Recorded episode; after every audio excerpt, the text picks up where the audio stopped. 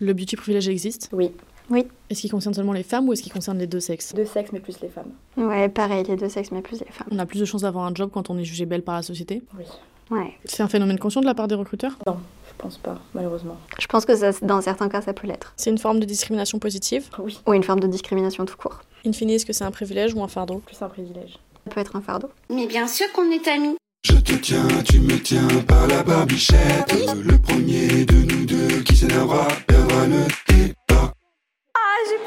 Moi, je travaille dans une agence de design. Je fais du marketing, mais euh, du planning stratégique. Donc, c'est ça permet en fait d'orienter euh, les créations en fonction de la demande du client, du marché et des besoins consommateurs. Je travaille dans le secteur public, j'ai toujours travaillé dans le secteur public et actuellement je fais de la coopération internationale et je suis là en tant qu'experte en gestion de la connaissance. Qu'est-ce que le beauty privilège? Pour moi, le beauty privilège, c'est tous les avantages que la société te donne, que les gens te donnent en fonction de ton physique et de l'appréciation qu'ils ont de celui-ci. Eh ben écoute, c'est une très bonne définition, je pense que je peux rien euh, rajouter d'autre. Est-ce que le beauty privilège existe du coup? Alors je pense que oui, que ça existe, en effet. Ça peut euh, tout autant exister comme être aussi un problème. Ça peut aussi Mhm. être la source euh, genre de jalousie, par exemple, ce qui peut aussi euh, provoquer des problèmes pour certaines personnes. La jalousie, ça peut aussi se traduire par des formes de misogynie, notamment. Mhm. Enfin, moi, je vais surtout parler de la perspective des femmes, je vais pas m'intéresser trop Ouais. au cas des hommes. Mais euh, ouais, j'ai une collègue pour laquelle ça a, été, ça a été un vrai problème dans la hiérarchie, notamment, où elle était, elle était conseillère auprès de quelqu'un de très important, on va dire, et puis il y avait une autre personne qui était vice-présidente. euh, et, euh, et pour qui c'était euh, c'était un vrai souci. La vice-présidente à l'occasion, c'était quelqu'un qui était très peu sûr d'elle-même. Et du coup, se confronter à cette autre femme qui avait une forme de, de confiance en elle-même, qui était souvent très bien habillée, qui était très belle, très intelligente, euh, c'était source de, de beaucoup de frustration et beaucoup de friction pour elle, en fait, et ça se traduisait par des formes de, de misogynie de sa part envers euh, ma collègue. C'est difficile, à mon sens, de dire que ça n'existe pas parce que euh, si les gens pensent que ça n'existe pas, c'est peut-être parce que eux ont un petit privilège et qu'ils se rendent pas compte des effets que ça peut avoir. J'ai un exemple très précis qui s'est passé à Saint-Michel. Je voulais manger une crêpe et en fait, c'était 2 euros en plus si tu voulais manger à l'intérieur. Et du coup, euh, le monsieur m'avait dit, oh, bah, pour toi, euh, c'est bon, euh, je te l'offre, tu peux manger à l'intérieur. Donc ça, pour moi, c'est typiquement une forme de, bah, rapport homme-femme où la, per- la personne masculine a envie de se faire valoir d'une certaine manière aux yeux de la, de- la femme dans un rapport assez ascendant de séduction. Mais je pense que si j'avais été jugée hideuse à son goût, il m'aurait fait payer. Et surtout, juste pour revenir sur le sens inverse, pour le coup, par exemple, les femmes politiques, on va beaucoup les reprendre sur leur façon de s'habiller, sur leur façon de se tenir. Sur, je me souviens très bien, par exemple, une personne, une fois, qui était à un podium, une femme, donc, et elle bougeait beaucoup sur le podium, comme ça. Et le, com le seul commentaire, c'était Oh mon Dieu, mais qu'est-ce qu'elle bouge, mais qu'est-ce qu'elle porte, mais pourquoi, mais pourquoi elle a les cheveux comme ça, mais à quoi elle a pensé quand elle a mis du rouge sur un truc, un zèbre. Enfin, Ouais, c'était vraiment, euh, c'était vraiment critique en fait. Alors que, est-ce que on a déjà entendu quelqu'un critiquer le costard d'un homme politique? Et je pense qu'on pourrait aussi parler de l'exemple de Marine Le Pen, qui a une posture en fait qui est très masculine. Elle a gommé en fait au fil du temps euh, sa féminité avec une façon de parler, une façon de se mouvoir, une façon de se tenir, qui euh, qui la met un peu plus dans un ethos masculin plus que féminin, où elle montre pas ses faiblesses. Et une fois en fait, elle l'a fait dans une interview de Karine Le Marchand, je sais pas si tu te souviens, où elle parlait qu'elle avait des chats. Oui. Et en fait, ça, ça l'humanisait un peu plus, mais toujours quand même en restant dans des choses qui sont pas trop féminines. Elle, mais elle a toujours un peu la même façon de, de se, de se montrer au monde. Pour elle, c'est aussi une question de génération dans Ouais. les femmes. C'est beaucoup de femmes de son âge ou peut-être un peu plus de son âge que c'est des meufs qui en vrai, pour pouvoir exister dans le milieu politique, elles ont dû se masculiniser parce que sinon elles Absolument. n'existaient pas. Donc elles ont dû adopter cette posture, une sorte de fermeté, même, même dans, leur, euh, dans leur façon de parler. Comme tu disais, bah, en fait, c'est des choses qu'elles ont dû mettre en place pour pouvoir exister, sinon elles n'étaient pas crédibles en fait. Et donc là, encore une fois, on revient sur le truc, genre tu peux être euh, belle, mais c'est forcément pas intelligente Ouais. en fait si t'es belle. Ni drôle. Ni drôle, ni intelligente, ni sympathique, ni charmante, tu Mm. vois. Tu peux juste être intelligente et donc tu es obligée de rentrer dans cette posture masculine, comme si en fait le masculin était finalement le propriétaire de l'intelligence, quoi. Est-ce que ça dépend que de ton physique ou est-ce que la façon dont tu t'apprêtes, ça influence pas aussi un peu le beauty privilège dont tu peux jouir? Tout est lié d'une certaine façon parce que euh, euh, on va prendre l'exemple, je pense, assez connu des femmes qui ont des cheveux afro.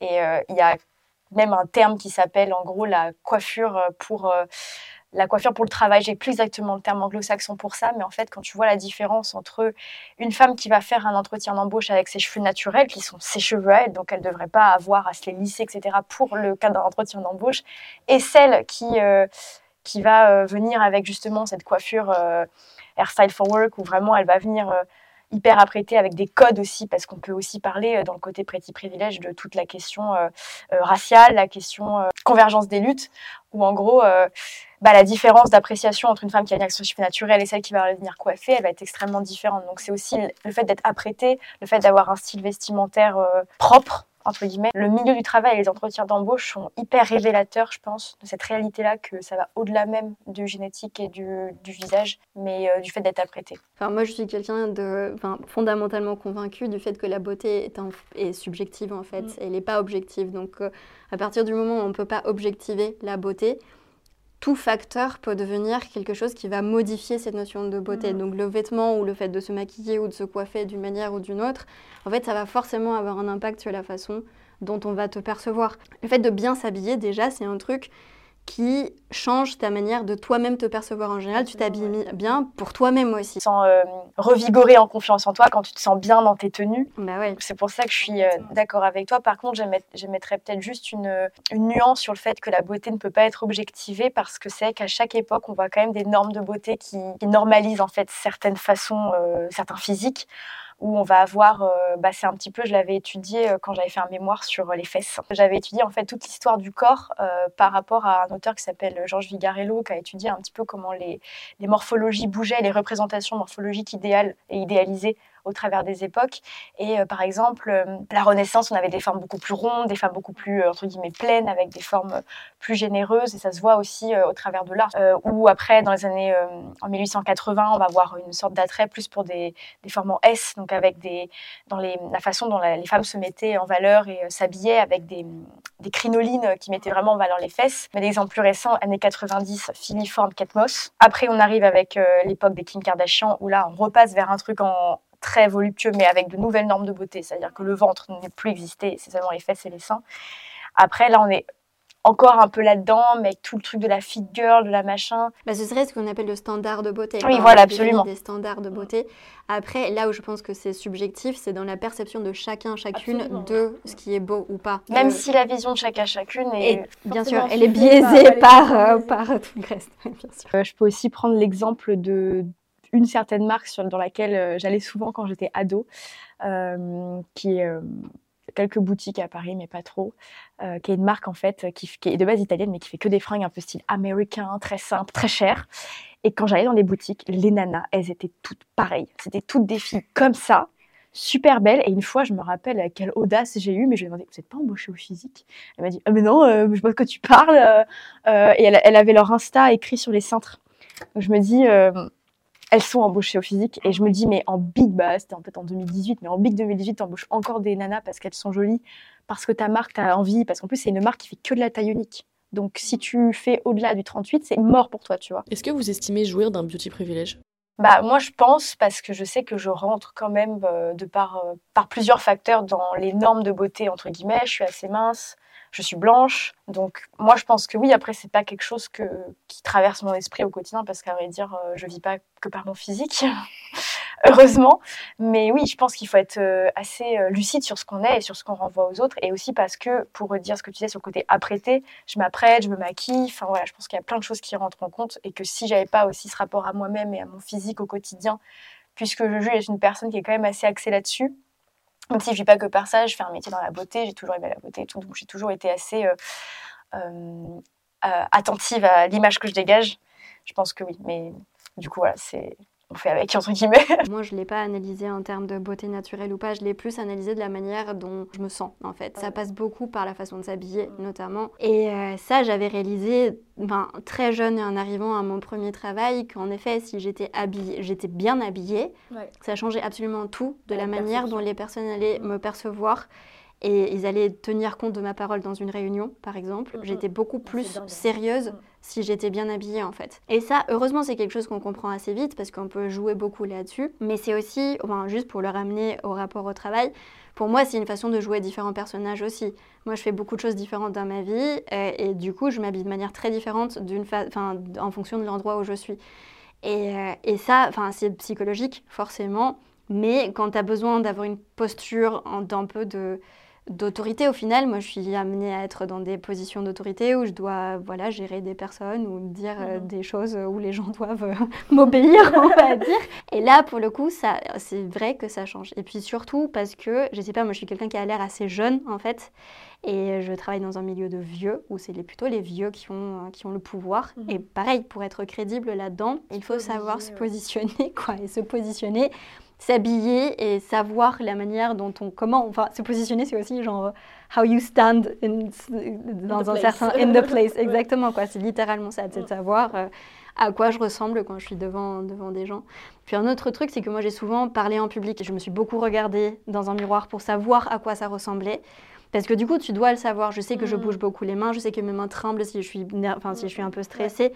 Du coup, c'est des choses que tu dois. Ça se travaille en fait. Et là, dernièrement, par exemple, j'ai été amenée à voir des vidéos d'un directeur d'une institution qui, de, et qui lisait un prompteur, par exemple. Tu vois qu'il n'est pas à l'aise. Et c'est pour ça, bah, il faut se regarder aussi. quoi. Après, je pense que cette question de posture, d'apprendre et tout, je pense que ça peut concerner euh, tout le monde, tout- tous les, les hommes comme les femmes. Mais c'est vrai que quand tu es une femme, tu as un effort supplémentaire à faire. Et la façon dont tu te présentes, euh, par exemple, euh, moi je travaille dans le milieu de la pub, de la publicité, de la com, etc. Il y a eu un compte Balance on Agency qui est très connu là-dessus et qui avait un peu lancé ses premiers témoignages sur des, hum, des, des- des invectives en fait que euh, certains managers avaient pu dire à leurs employés femmes en disant ah bah pour la présentation client t'as intérêt à mettre une jupe hein.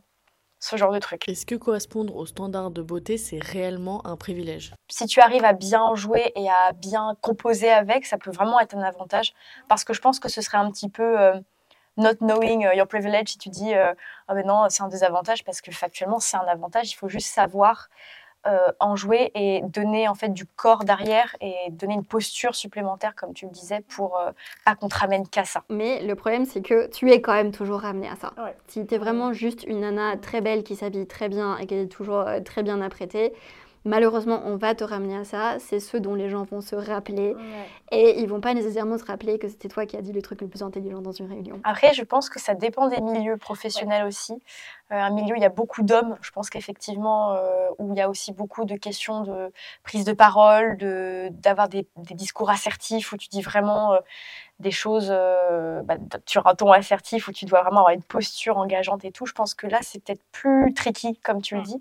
Là, au moins dans mon milieu où il y a un il y a- forcément ces enjeux, on peut jamais s'en affranchir du, regard des gens et des jugements physiques parce que ça fait aussi ce- que les humains sont. hein.